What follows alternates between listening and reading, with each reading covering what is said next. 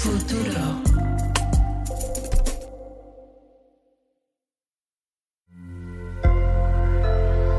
Sonoro. Episodes of Idolo are presented in both English and Spanish. This is the English version. Si quieres escuchar en español, vuelve al feed y selecciona el título en español. This podcast contains graphic language, scenes of violence, and drug use that are not suitable for all audiences. Discretion is advised. Episode 8 Life After Death. I was having mariscos in Lynwood one Thursday in October of 2019 when my phone started to blow up. It was reporter friends of mine asking me for insight into something big that was happening in Culiacan. A day of brazen cartel violence in the middle of Sinaloa's capital that would go down in infamy as Jueves Negro, Black Thursday, or El Culiacanazo. Thursday, October 17th, 4:47 p.m. Rio Doce, a newspaper in Sinaloa, posts a video on their feed. In it, there's this white truck with some guys hanging off the back, heavily armed and draped in bulletproof vests. One of them has his face covered with a ski mask and holds an AK. The other man has a black mustache and holds a caliber 50 Beretta, the same one that Stallone used in Rambo. Silber Meza, a journalist in Sinaloa, vividly remembers the day. Era un día normal, era un día como cualquier otro, era como este día. It was a normal day, he said. Literally just like any other. Normal, except that soldiers were conducting a raid to capture Ovidio Guzman, son of El Chapo. En cuestión de minutos, la ciudad se movilizó, se paralizó y fue un momento donde pues parecía un campo de batalla. The Sinaloa cartel blocked entrance points to the city with stolen cars they torched and used as checkpoints. It was like a battlefield. Hay una fuerte balacera en el sector de Avenida Universitarios y Gunfights erupted in the streets between the cartel and the military. There were people trapped in stores, banks, restaurants, while others abandoned their cars and fled to the nearest somewhat secure location. The city was being held hostage by organized crime. By 6:30 p.m., a video circulated on social media confirming that members of the Sinaloa cartel had liberated about 30 criminal inmates from Culiacan's county jail. ¡Los están liberando! ¡Eh, con rifles! ¡Están quitando carros, mire! ¡Ay, no, no, no, no! ¡No, no nos podemos salir! All of this because the military succeeded in arresting Ovidio Guzman, El Chapo's son. The moment showing the arrests began to make the rounds online. Sal, sal, sal video. Hey. Three soldiers are in a garage next to a house. Arms up! Ovidio, come out! They yell. One of the men turns him around, pushing him against the wall while forcing him to his knees. Then they hand him a cell phone. They tell him to tell his people to stop. Ovidio dials a number and puts the phone to his ear. Hey, Ovidio, páralo. Ya no quiero que haga madre, por favor. But despite Ovidio's order to his people to stop everything, it didn't stop. The rest of the world looked on like spectators in a sick game, watching the story unravel through our cell phone screens like an action movie. The cartel's next move was to identify the families of the soldiers, threatening to kill their families if things didn't end the way they wanted it to. Todos los guachitos que tengan ubicado, ubiquen a la familia a la verga. Nomás que no los sueltes, hijo de tu puta madre. Vas a ver, verga. By 10:30 p.m., news started to circulate that the Mexican government decided to liberate Ovidio Guzman. The order coming from the president himself in the name of protecting soldiers and their families. In the end, 8 people died and 19 were wounded.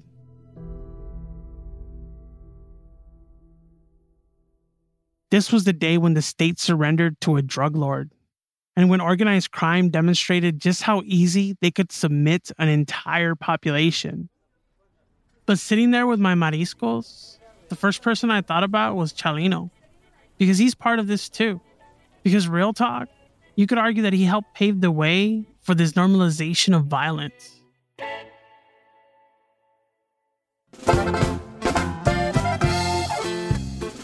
For Futuro Studios and Sonoro, in association with Sin Miedo Productions, I'm Eric Galindo, and this is Idolo, the ballad of Chalino Sanchez, a show about the man who would become known as the godfather of narco corridos, whose life would become its own kind of legendary drug ballad.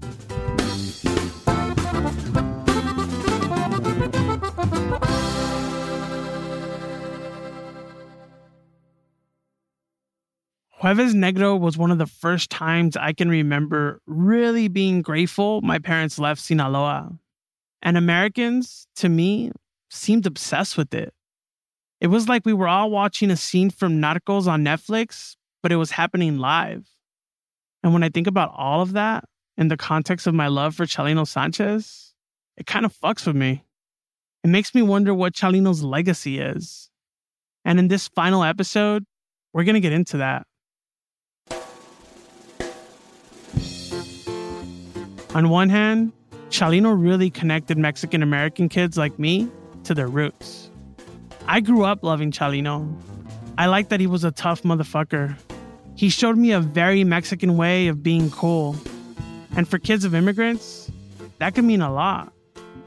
Chalino also meant a lot to Berenice Ponce Soria. Hearing Chalino's voice, it was like a source of strength. Her dad loved Chalino, and she would listen to his music in their house in North Carolina. But when Berenice left home for college, she felt kind of lost. When I was in these academic spaces where I didn't feel like I belong, especially like in higher education, I was still away from my family and I wanted, you know, my dad's hugs. I wanted my dad's like I wanted to feel his presence and my mom and I wanted to feel that family environment. And so when I think about like what could I do, what she did was she bumped some Chalino that's what brought it. Like, that's what brought my sense of connection to home. You know, everything's telling you you don't belong here.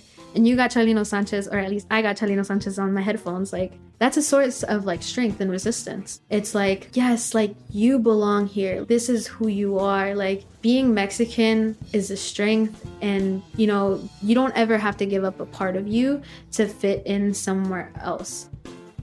Chalino playing in the headphones is like having a cool deal with you wherever you go, like carrying your culture in your pocket. And Chalino's a big part of a very specific culture that I'm part of LA Mexican.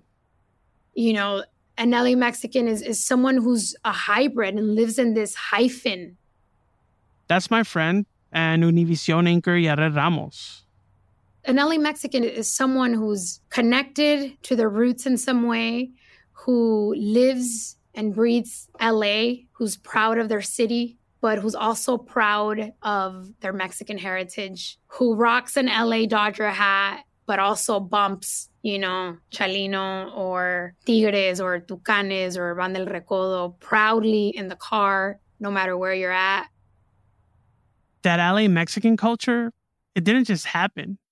Chalino's rise and untimely death was a moment that helped build it. His popularity in Los Angeles, I think, was a wake up call. That's USC professor Josh Kun.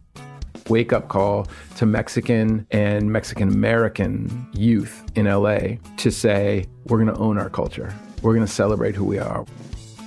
It made people like my older brother go from bumping fat hip hop beats and wearing lokes to rocking cowboy boots and blasting accordion and bajo sexto. For an entire generation of LA kids, Chalino was the gateway to their parents' Mexican culture. And Chalino had a huge impact on the evolution of the regional Mexican genre. You can hear his influence in the vocal styles of corridos blasting out of trucks from LA to Culiacan and he put the spotlight on Los Angeles. And I believe it's true that LA is the music industry capital of regional Mexican music, of which corridos and narco corridos are a central part. LA is the capital. Chalino was instrumental in making that happen. With his stories about outlaws and narcos, Chalino helped revive the popularity of the corrido. presented it to a wider audience, and inspired other artists to take the music forward. And he inspired artists from other genres. Nosotros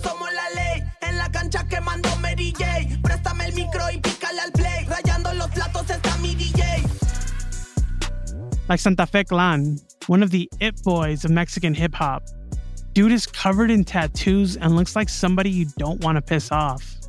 Yo lo sigo escuchando desde que me acuerdo. Es como a alguien de mucho respeto aquí en México. No solo de, de ese género, sino siento que todos los géneros respetan a Chalino. He's a fan and says he's been listening to Chalino ever since he can remember. A veces hasta pongo corridos perrones Chalino y, siempre me encuentro con cosas de la vida, con cosas que cuenta de cómo es el amor, cómo es la vida. When he puts on Chalino's music, he still finds things that inspire him about love, about everyday life. So, yeah, even rappers fuck with Chalino. Here's Santa Fe Clan banging out the classic Nieves de Enero on guitar.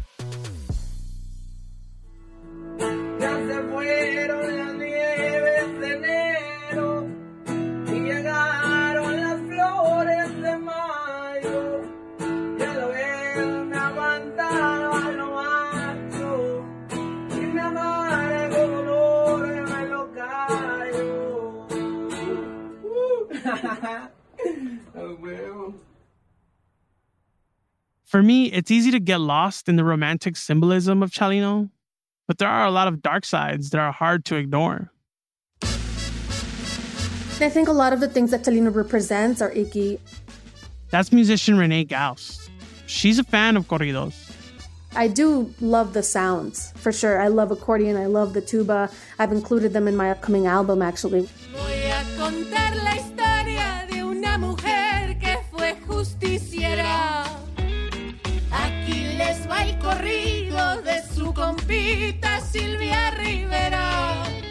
But she takes issue with a lot of the lyrical content of the genre, including Chalino's. There's things about it that I have to say are rescuable just because he was speaking from the heart about the things that he lived.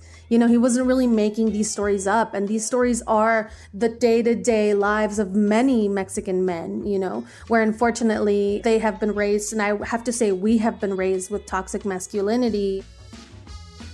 And Renee says toxic masculinity is all over Chalino's corridos, from glorifying violence, even to his lyrics about love I think in Mexico, there is this great perception that men have to stand up for women, but that also sort of disempowers women in saying that we can't stand up for ourselves. And I think you see it in a lot of ways, like chauvinism and romantic love is really popular in these music genres. And also treating women like objects. There's one really famous one that says, What's your favorite animal? And he says, Women. You know, we hear there's 11 femicides in Mexico a day. And when you hear this music being made with these lyrics that promote this violence against women, uh, it's no surprise that there's so much violence. Damn. As cis men, we don't really have to worry about being called animals or treated like objects or being kidnapped and killed on our way home from work. And to be honest, the toxic masculinity in the lyrics goes over our heads sometimes. I know that's true for me. When I was a kid, I loved Chalino, basically because he was a badass, and I wanted to be a badass. And that has a lot to do with what attracted me to tell his story. But now, after months of talking to people about his legacy, I can see that in part, it's also Chalino's brand of masculinity that seduced me. The kind of masculinity that keeps playing gigs after being shot. The kind that keeps singing after receiving a death note. The kind of masculinity that doesn't hide, that doesn't give a fuck. But I've been realizing more and more now that that masculinity is also intertwined with machismo, with violence, with death. But this seduction, it didn't start or end with Chalino. I also see it in the world's obsession with another Sinaloense outlaw. The notorious drug lord El Chapo, who escaped months ago, tonight captured. The world's most wanted, most dangerous drug lord, Joaquin El Chapo Guzman, back in Mexican custody tonight. I'm not pinning Chapo Guzman on Chalino, but I think Chalino created the foundation for the mainstreaming of narcos as celebrities. After all, his corridos told stories about hombres bravos, brave men, outlaws, crime bosses. He sang other things too, but he created, at least in my mind, some of the first mainstream tales of Mexicans as the protagonists of their own stories. Sure, they were outlaws, but at least they weren't parodies.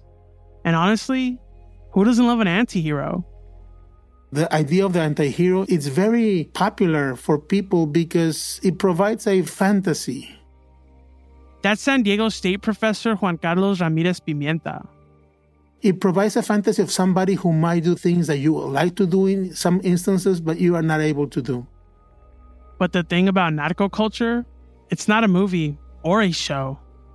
In the United States, there's a clear separation. You know, you see The Sopranos, or you see Breaking Bad, or you see the newest series. You turn off the television or your uh, computer and you go out and you go get a pizza, and most of the times it's okay. In countries like Mexico, you will go out, you will watch Narcos, and then you will go out in your colonia, in your neighborhood, and Narcos will extend to real life also. no, and that's what is dangerous to me. And in Mexico, in recent years, it's gotten extremely real. So many people have died. And that means we have to take a hard look at narco culture and what it means.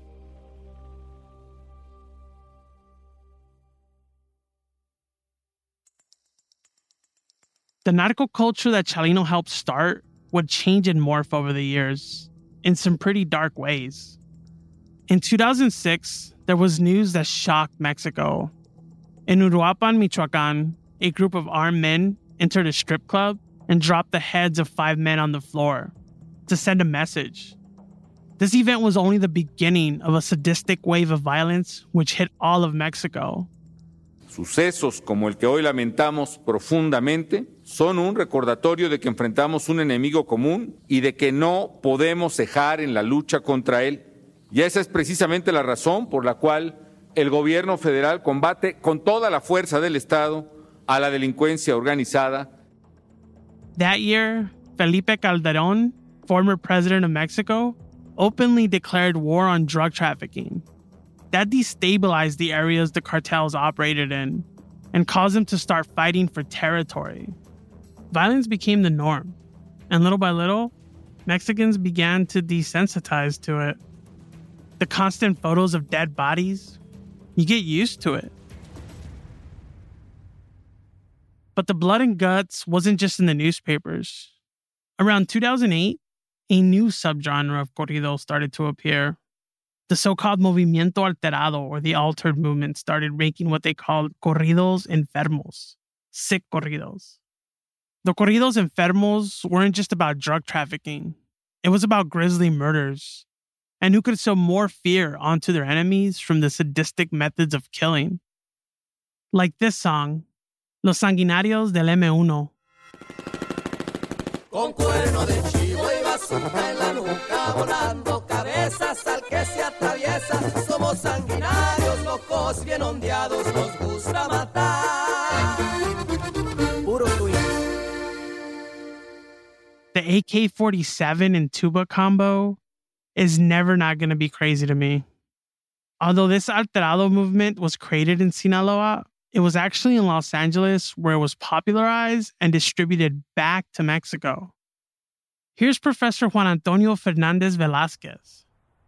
Hay dos cosas que yo creo que son importantes. La influencia de los medios de comunicación y el Internet, sí, sobre todo hacia principios del año 2000, mediados ya del año 2000, donde se asienta ya las redes sociales, etcétera. Y los jóvenes tienen acceso a estas eh, músicas a través de las descargas digitales. He says that this style caught on for two reasons news outlets that gave it a lot of press, and the internet. Since these songs were too violent for radio play, you could just upload it directly to YouTube and distribute from there. Something similar to what happened with Chalino years before, when at first radio stations wouldn't play his music because it talked about narcos. Nacho, Chalino's friend and bandmate, says that back in the day, at least his corridos had honor. Corrido bonito de que alguien traía pistola y que era bravo y que mataba frente a frente, pero pues eran corridos bonitos. They were about brave men who carried guns, and if they killed, Nacho says, it was face to face, man to man. Nacho says nowadays it's just violence for violence sake.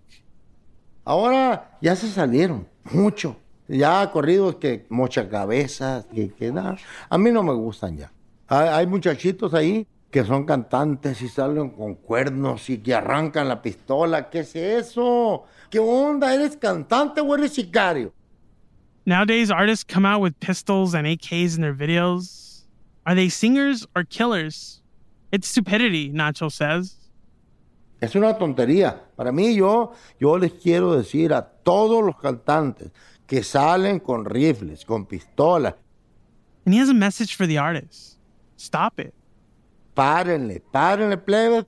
Because the only place that's going to take you is death. Porque eso es la muerte. Although Chalino's murder was one of the first within the Mexican regional genre, so many other musicians have followed the same fate. There was Luis Mendoza from Los Ronaldos, shot and killed along with his manager while they were in their car. Sergio Gomez from K-Paz de la Sierra, who was found in 2007 with signs of torture. Sergio Vega, El Shaka, who was on his way to one of his shows when he was intercepted by two cars with hitmen. He was shot more than 30 times in the throat and head. And in a case that's straight out of a horror film, there's the story of Combo Colombia, a music group that was supposedly supported by the Zetas cartel. But when they began to do shows for other cartels, it made the Zetas angry. According to some versions, Combo Colombia were hired to play by the Zetas. And yeah, they played for two hours for some hitmen before being killed by their very audience. 17 men were murdered, including the musicians and staff who traveled with them.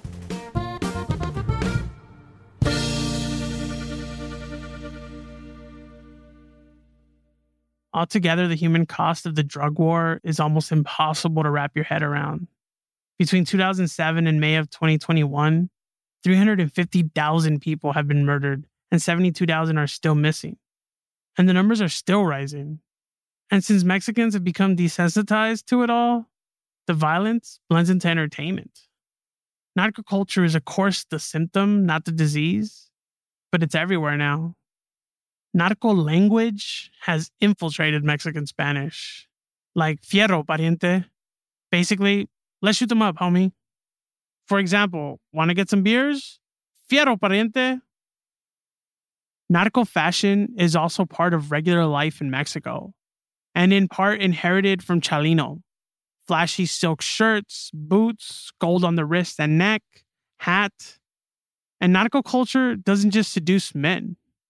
There are cases like Violeta La Plebe Parandera, who was called La Diva del Corrido, who sang appealing to women who aspired to be romantic partners of drug traffickers.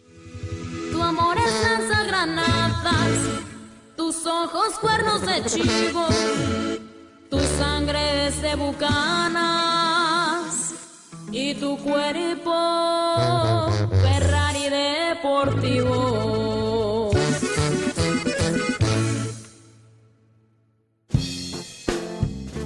And then there's the story of Chalino's own son, Adan Sanchez, who followed in his father's footsteps.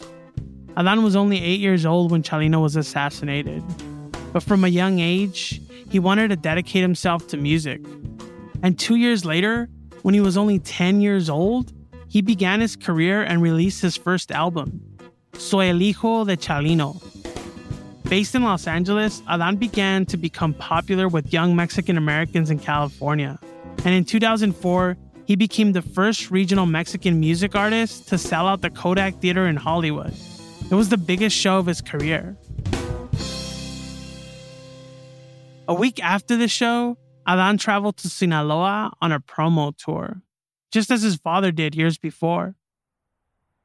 Adan and a few others were traveling on the road in a pickup truck when one of the tires blew out and caused the car to roll over. Everyone survived except Adan, who was not wearing a seatbelt. The officials said there was no signs of foul play and that this incident was just a tragic accident.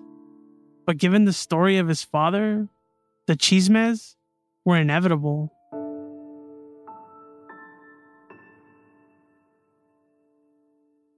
I've been thinking a lot about Chalino's legacy and why I spent so much time wanting to tell his story.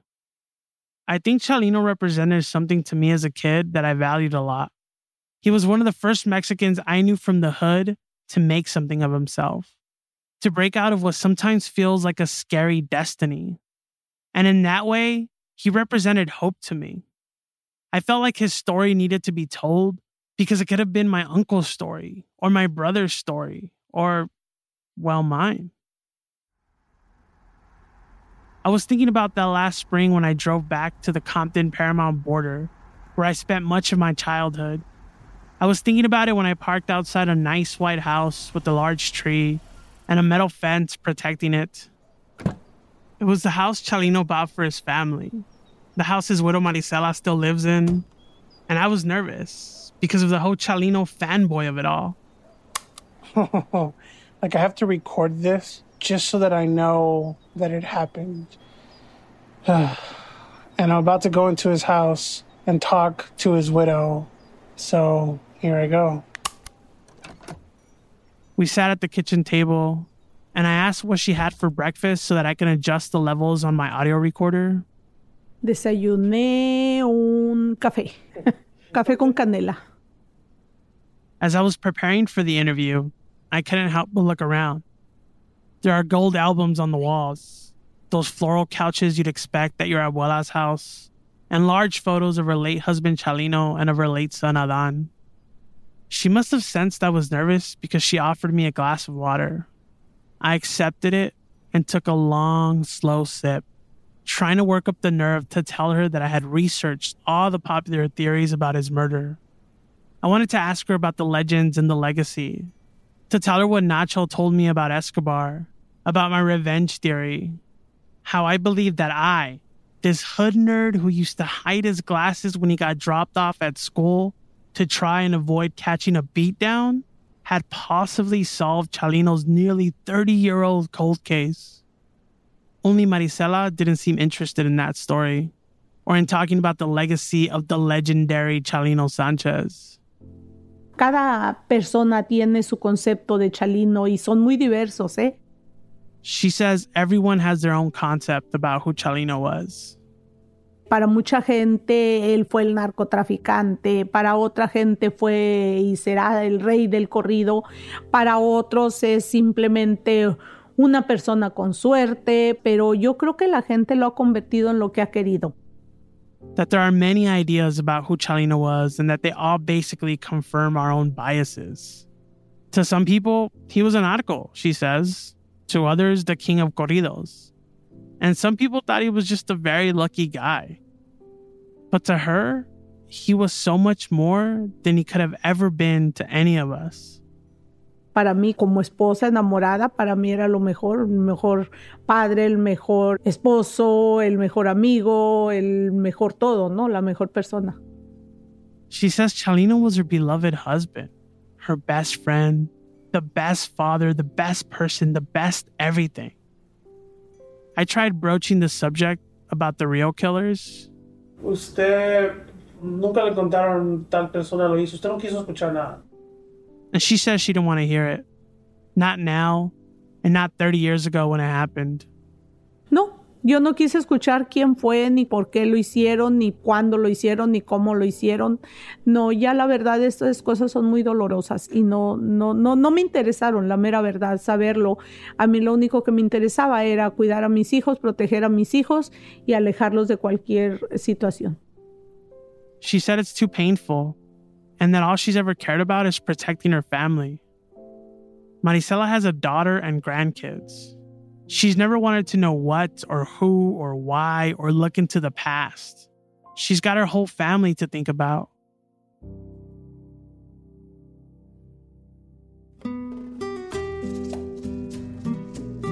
That's when it really hit me.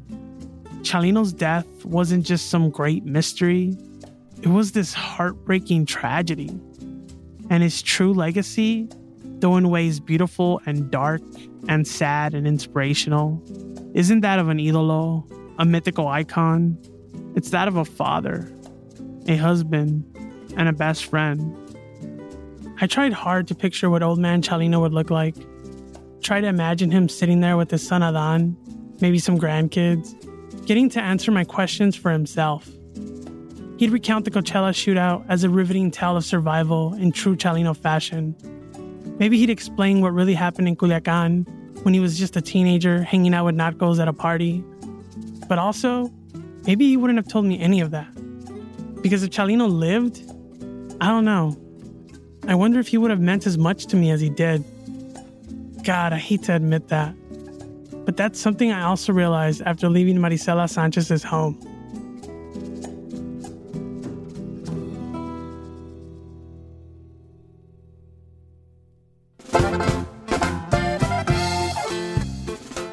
Most basic to me, Chalino was this guy that got out of the hood and made a name for himself.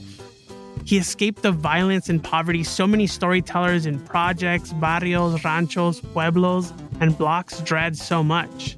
And he got out by repping his culture and being super real. Yeah, he told violent stories, but they were hood stories. It made him a successful artist. And just when he thought he'd really made it out, the violent circle of death that I grew up terrified of got him anyway. I think Chalino's story, even though it's a narco story, is worth telling. But the violence all around the story, hanging over it, there's nothing beautiful about that. And to be honest, I think this might be my last narco story. But damn, it was a good one, wasn't it? The Ballad of Chalino Sanchez. ¡Ánimo, mi sinaloense! Ya sabe que el rey del corrido solo quedó uno, pariente.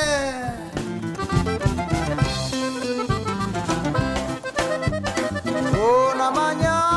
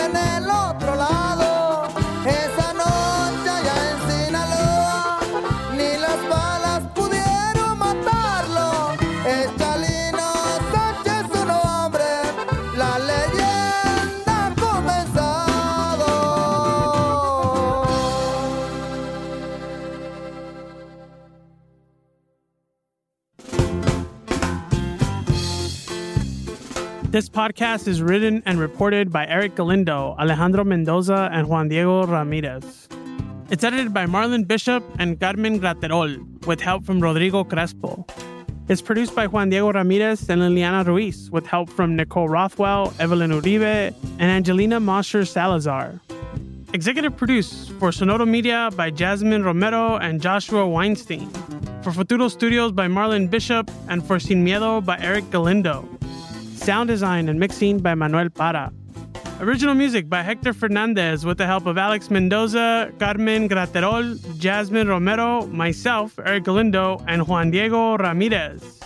Performed by Simon Temoxle, Javier Zabaleta, Junior Arizmendi, Gerardo Albaran, and Leonardo Cano, aka Quinto Zurdo. Music supervision by Big Sync.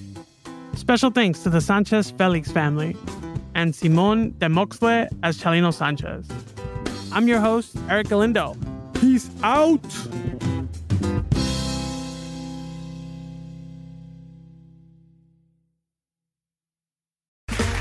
Okay, round two. Name something that's not boring. A laundry? Ooh, a book club. Computer solitaire, huh? Ah, sorry, we were looking for Chumba Casino. That's right. ChumbaCasino.com has over 100 casino style games. Join today and play for free for your chance to redeem some serious prizes. ChumbaCasino.com. No purchase necessary. Where prohibited by law. 18 plus terms and conditions apply. See website for details.